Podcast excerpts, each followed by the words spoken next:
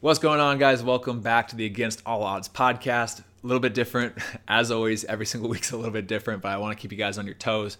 Um, in this podcast, I'm going live on Zoom with Jack Blake, and we're going to talk a little bit about just a few topics, a few questions that he has. So we're just going to kind of basically just talk football for uh, about 20, 30 minutes, which I thought would be really cool to upload in podcast form. So it's my first time doing this. Hopefully the audio is good on my end, on his end, and let me know what you guys think. And uh, last thing, Jack Blake. If you guys don't know Jack Blake, he's on YouTube. Uh, another professional footballer in the same league that I'm in, the USL, plays for the uh, the Monarchs. So he'll be in the description. Go check him out. All that good stuff. So let's roll the intro and let's hop into the uh, hop into the talk.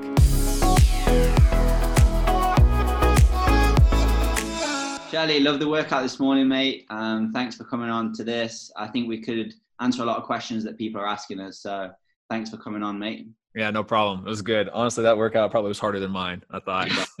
I get a lot of people message me on Instagram as well saying, "Can you make it a little bit easier next really? yeah. When I when I posted, it's good you made it harder though, because when I posted it on the, after my workout like last week, I said, "What do you guys think of the difficulty?" And it was like right in the middle, or maybe even lower. I'm like, "Oh, I gotta put, we gotta bump it up." yeah, yeah. No, it was decent. though. I loved it. Um, okay, so I thought we could just go over some some topics and just talk about maybe from our both uh, both perspectives as professional footballers. Um, I think the main question that I get asked a lot is like, how did you differ yourselves from other people to become pro? So how, how do you think you did that? How do you think you became pro as opposed to another another guy next to you? Yeah, like I feel like because I feel like we we're both like we've seen tons of players have tons of potential in order to become a pro, like from the youth level to like when I played in college to all these different teams that you play on. You're not like there's like little bit of differences and stuff, but you can just see that it's like honestly the players that just put in the most work, you know, that work out, that do the training, that are really focused. And then I think as well, especially once you get up to that level of like um, like semi-pro or college soccer, you have to make that decision of like I'm all in, like I want to be a pro and like go for it and be willing to be like I'll go to third division of Iceland. I'll go and do this. I'll, I'll go anywhere. I just want to play because I've seen a lot of players with the potential or the talent, and even if they do put in the work, I feel like they're they're not they don't have that all in mentality of like I'll go anywhere to play. And so I don't know. I feel like a mix of of working out a ton, training a ton, doing the extra, and then as well as that mentality of like, no, I'm going to make it work no matter what. Yeah, I think I think that's a big factor as well. Like when I was younger, um, obviously the English system is completely different to the American system. Like we don't have the college system, so what's classed as like a young player in England is something maybe like 17, 18, 19, whereas a young player in America can be anything up to 22, 23, 24, which is one of the, the reasons the market appealed to me when I first came over here. Because in England, I was I was 20, 21, 22 and classed as sort of not a young player anymore, whereas in America, I was a young player. So for me, I think I think the most important thing as someone who is trying to break into become professional or at the early stages of a professional uh, footballer is just to play games. Like if you're if you're 22, 23 and you've not had many professional games, it will that will be held against you, and you need to you need to sort of get that professional experience. And like you said, if you need to go third division Iceland, uh, all the way over to Scandinavia, or drop down the leagues, or whatever you need to do, I think the professional games for me is the most important thing. Yeah, yeah, because like coming out of college, because I went the college route. Coming out of college in America, like looking at USL teams, like they don't hold that against you, but you're a hunt, dude. It's so. When I went over to Germany, and I'm like, yeah, I'm 22, 23, and they're like, what are you doing with your life? Like, why are you trying to play pro? You've never, you've never played pro. What are you doing? Yeah. I was just like, oh, I just had the American American mentality of like, well, I just came from Sacramento Republic, training there at 22, and I was the young guy.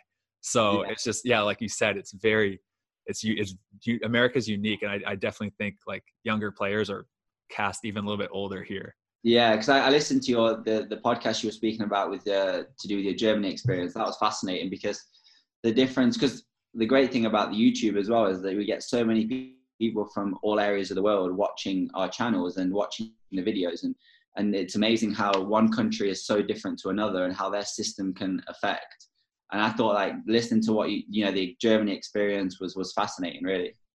Yeah, that was that was a crazy adventure. uh, so there was another topic that um, I think is important as well. Is if you could go back in time and coach your younger self uh, and improve any area of your training, workout, nutrition, what would you do? Yeah, I'm I'm super curious. Do you want to go first on this one? Yeah, so I, I think I think that um, when I was younger, I think I, I spent I definitely spent enough time um, doing extra training, but I don't think I was um, I was doing the extra training with my game in mind. I think I was just doing extra training and doing the training that I wanted to do rather than looking at my game, seeing what I need to improve, and then working on the extra training. It was more just, I love football, I want to do extra training, I love passing, I want to do more passing, more shooting.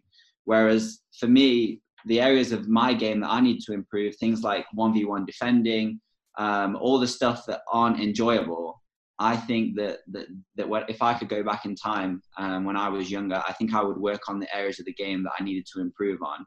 Um, and now I'm doing that, but I wish I'd done it when I was younger.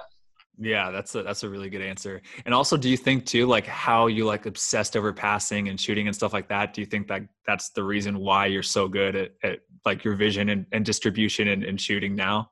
Yeah, I think I think yeah, definitely. I think those are definitely the more enjoyable drills to do. Mm-hmm. And it's it's about finding that right balance because I think that sometimes if a player is just you know very you know if they're just average to good at every single level and they work on every single part of their game, then they don't have that standout attribute in their game. So I think I would still work on the passing and shooting to be my standout attribute. But then I think I neglected the other sides too much. So yeah it's finding that balance of having everything at a good level and having those one or two things that are like really excellent at and then just sort of neglecting everything else which i wish i'd i wish i hadn't had done that. Yeah and honestly my answer is like my answer is super similar but it's like such a the opposite like the american approach of it you know? Like my youth clubs and stuff i wish i could go mm-hmm. back when i was 12 13 even 10 11 12 and just yeah. be like look like fitness is is obviously crucial to the game but you shouldn't be focused on like i had coaches like we had two trainings a week on tuesday thursday and the thursday session was just running yeah. So it's like that's a, such an american thing like 10 20 years ago. It's so it's so much better now. But like i wish i could go back and be like look it's great that you're the fittest guy. Like you're so fit doing this but don't just worry about your mile time your two mile time. Don't worry about this. Focus on a little bit more of the technical side, do more passing, do more drills. And I did like I did that and I felt like I had a good like I even when I was younger I had a good balance of like working on my weaknesses, working on my strengths, but even more like focus on the technical side, watch more games, more game analysis, you know, just watch more games, do the technical work. And again, kind of like the same thing, like fo- look at your game as a whole and like what's separating me from a pro, what's separating me from a D1 college player and yeah. try to like the same thing analyze that and balance it with your strengths or weaknesses yeah i also think another interesting area is is nutrition i i sort of i got to know a bit more about nutrition um, when i was probably around 19 20 i started to really like digging deep into the areas of um, you know the carbohydrates proteins fats because before then I, I didn't really know too much about protein or what foods were good sources of protein and and I wish that I'd educated myself younger. And nowadays, I think kids that are teenagers and growing up that are at key stages of development, it's so important to eat the right things. And and I wish that I'd have had that information. And that's why I'm, you know I joke all the time with you about we're putting out the content for the lads on YouTube that's free. And I wish I'd have had this content when I was younger. yeah. Yeah, it's it's like it's funny you like toot your own horn, but seriously, like if I if if I could follow, I was saying this to my dad. If I could follow two professional players doing a workout together over Instagram Live when I was 13, I would have I would have freaked out. I'd have been so excited. So it is that people are a little bit spoiled, but it, it's I mean it's you're helping people, which is awesome. But like I, it's funny too. Like when I was 13, 14, I obsessed about because I was super skinny, so I obsessed about nutrition, obsessed about the gym how to put on muscle. So I did all that research. But again, I think I was so too much over there and too hyper focused on that and not enough of like, look, like kids over in England are just pinging long balls to each other all all damn day. Like I need to do that. Yeah. And so it's just like it's hard because you kind of get around in your bubble and you don't get to see what pros are doing or, or all that stuff. So I think, like you said, this the the ability to that kids have that to now see pros what they're doing and how they're working out and nutrition and training and everything is is like invaluable. It's so cool. Yeah, yeah that's brilliant. Um, okay, so the next one is. Do you see any common mistakes that younger players make with their training, workouts, nutrition, and if so, what advice would you give to them? Yeah, I I don't know about you, but lately I've been getting this question like I don't know for, since quarantine, but everybody's looking for like the one thing they can do every single day. Like, can I do this workout every single day? Can I? What's the one or two drills I should only focus on? And mm-hmm. it's kind of like the same thing, almost like how we answered the last question of like, look, it's like you know, football is like you have so many different drills that all focus on different things. You know, like a rondo, I feel like is is is really getting good at uh, at a rondo is just as important as being able to consistently ping a long ball, which is yeah. just as consistent or just as important as being able to do 1v1 attacking and defending. So it's mm-hmm. like, for me, it's like I, I always try to like give this message across to kids that you can't just think like this is my routine that I do every single day, just this. Because even when it comes to workouts, like if you just focus too much on like strength, then you're going to neglect some of like the like the eccentric iso like all the the little things that are injury prevention and yeah. so it's the same thing, like even with fitness, kids that just do long runs. Like, well, maybe you should work on some change of direction, agility drills. But then the kids who just do that, I'm like, well, maybe you should do some like longer sprint work. So my honestly, the mistake I see is just like people are very like narrow-minded when it comes to things like drills or, or their nutrition or whatever. It's kind of like, look, you need to like open up, like do everything. It's it's hard to say this is the workout, this is the training that you do every single day, no matter what. Don't change it. Yeah, I completely agree, and I think going back to the the additional training thing I was talking about was I think it's important as well if you can if you can identify yourself and your style of play to someone who is in the professional game or someone who is at the very highest level. So like for me as a midfielder, as an attacking midfielder, I love watching Kevin De Bruyne, Luka Modric. They're they're my two like current top players that I love to watch. And I think if you can if you can sort of um, understand your style of play as a footballer, whatever level you're at, and if you can aspire and watch the people that are at the top level, you can then adapt your training to that. So I think as an attacking midfielder, I need to be able to create goal scoring opportunities. So whether that's um, my short range, mid range, long range passing, um, and then I also need to score goals. So that's finishing, uh, one touch finishing, two touch finishing. And I think if you can really understand what has allowed Kevin De Bruyne to get to the level he's at, then I think it makes it easier to to understand what your training is at because you know it's you know I'm not gonna I'm not gonna as a midfielder who needs to run a lot I'm not gonna start doing bench press every single day and just balloon up to the mm-hmm. point where I can't run anymore. So it's, it's it's different. I think it's important to understand and identify like your style and who you are as a player. Yeah, yeah, like, uh, and I think too, like to almost be like a little, like it's hard because you have to. It's such a balance too, because it's like I get comments like you should try to play like more like Marcelo, and I'm like, well, yeah, I mean, ideally, sure. Like I try to score goals like Messi, play left back like Marcelo, like, but it's it is kind of funny, but at the same time, it's like, yeah, for sure, I've watched his games. I try to take bits and pieces, but you're you're right. He's not the same type of player that I am. You know, I, I won't be able to do the same creativity stuff that Marcelo is able to do. Um, but I think like you can take bits and pieces. But like what you just said, like I like to watch. Like I think a player that's very similar to my game that I like to watch is Kyle Walker. Like it's like he's not the most crazy player, but I think it's a very accurate representation of somebody that I could aspire to train like or, or play like. And he's mm-hmm. playing at one of the highest levels. So hundred percent. Like find a player with similar attributes to you that you can learn from and model yourself after. Um, and have goals to try to play like Marcelo maybe, but, but, but understand that you know every player is unique and everybody can bring something to the table. So you don't have to be like Marcelo in order to be a good out uh, good fullback. Yeah, I don't know about you, but I do get a lot of questions as well on on Instagram. People messaging me about you know game analysis and watching videos, and I think now during this quarantine time is such an important time to to really be able to watch games. You know, there, there's loads of games on YouTube. There's loads of games on the internet to be able to watch and like full games. But I think it's also important to to watch not just individual players, but the team as a whole. Because as as players, whether you're professional or whether you're amateur, your coach puts out a team and a formation, and each coach does different formations, puts different players out on the team. So I think it's it's not only important to watch individual players, but then also to see and make notes on like the formations that they're playing. So, for example, last year we uh, we played a four three three up until halfway through the season, and then due to you know players we were getting down from the first team and just players that we had in our squad, it seemed the logical thing for our coach to move to a three five two. And me in that situation as a player, I had to understand the three-five-two formation. And to be quite honest, I'd not played. I'd played it before, but not consistently every week. I'd never played a three-five-two. So it's important for me. I was still. I'm still learning. I, we're all still learning as players. So it was important for me not to just understand my role, but also the winger's role and the striker's role and understand everyone's role in that team when we don't have the ball, but also when we have the ball. So I, I think that's an important point as well. Yeah, yeah, and it's like hundred percent. It's so true because your coach can change things, and if you if you you're going to get left behind if you have no idea what this even looks like this formation the style of play and even too changing teams like when i was at um, like the orange county blues back in 2016 uh, we had a very like very direct style of play it was if the ball comes out to the fullback you're opening up your hips and your, your first option is try to play into the channel you know into our fast yeah. striker who's going to run into the channel and yes. then i went to the next year i went to st louis and it was with Preki, and it was all like, no, it's I don't want the ball to leave the pitch. I want it on the ground constantly. I never want that through ball in. And so it's like that took a little kind of learning curve.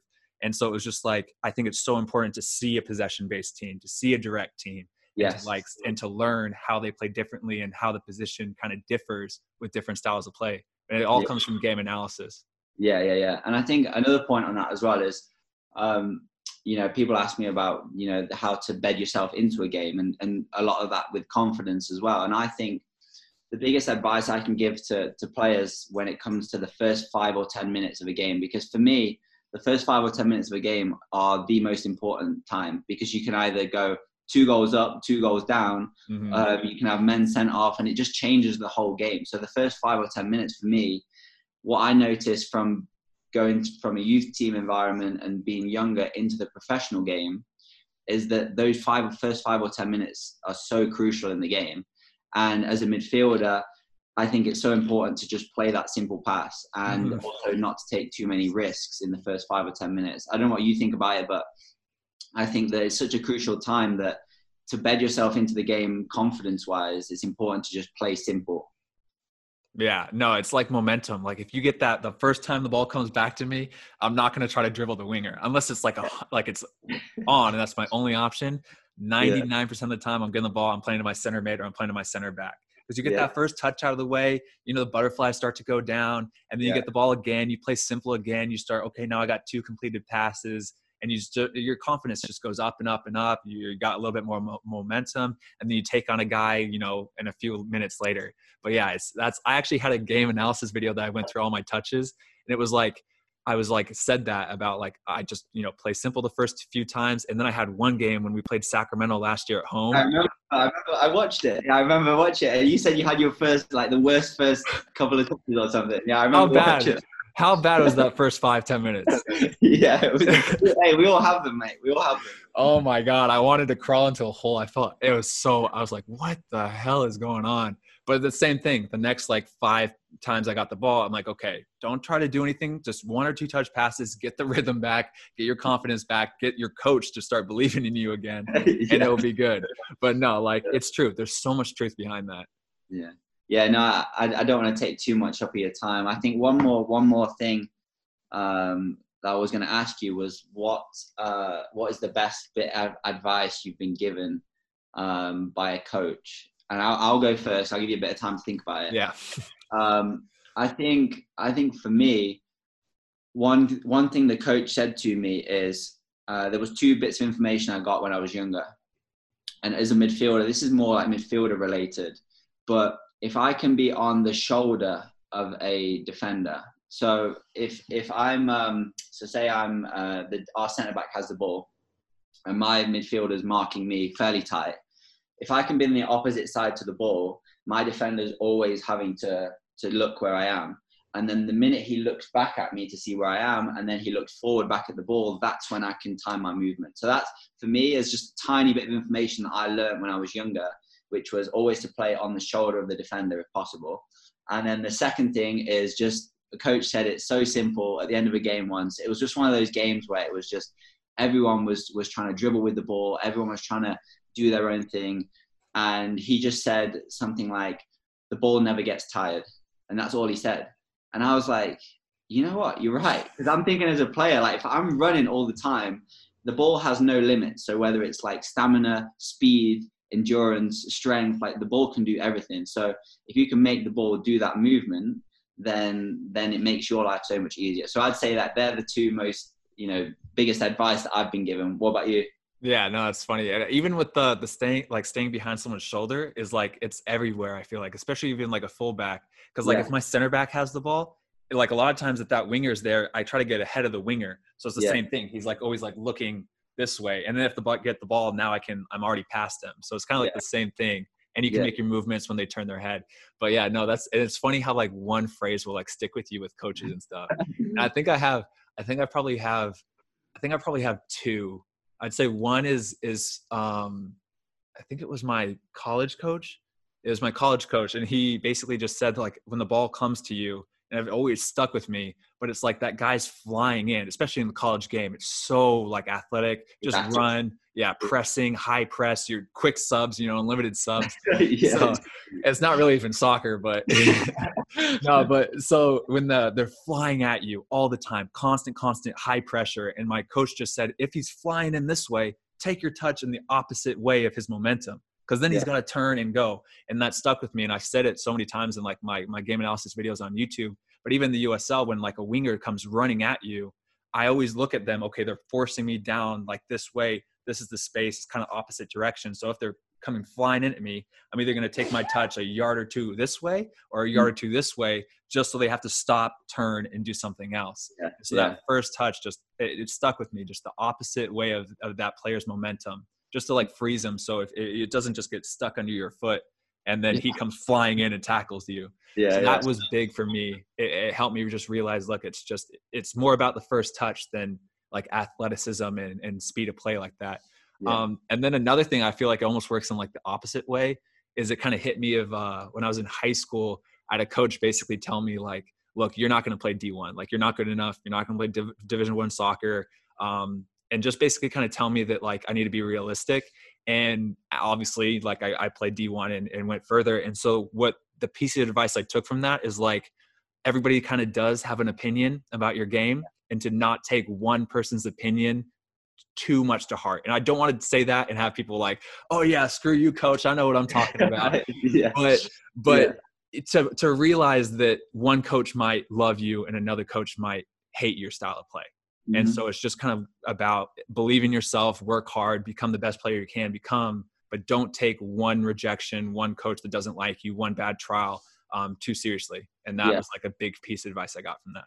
Yeah, so the first the first bit I've actually got, I think that's yeah. As a defender, if I'm flying into someone and I'm trying to really press them, the last thing in the world I want them to do is change direction, which means I have to decelerate and change direction because mm. physically that's so tiring to do. So yeah, I, I, completely agree with that one. The second one, yeah, I think I think that they say football is a matter of opinions, and it's true because whether you're a player, you're a coach, everyone's going to have opinions. I think that's the beauty of the game is that it's so dynamic and and players can be be so unique.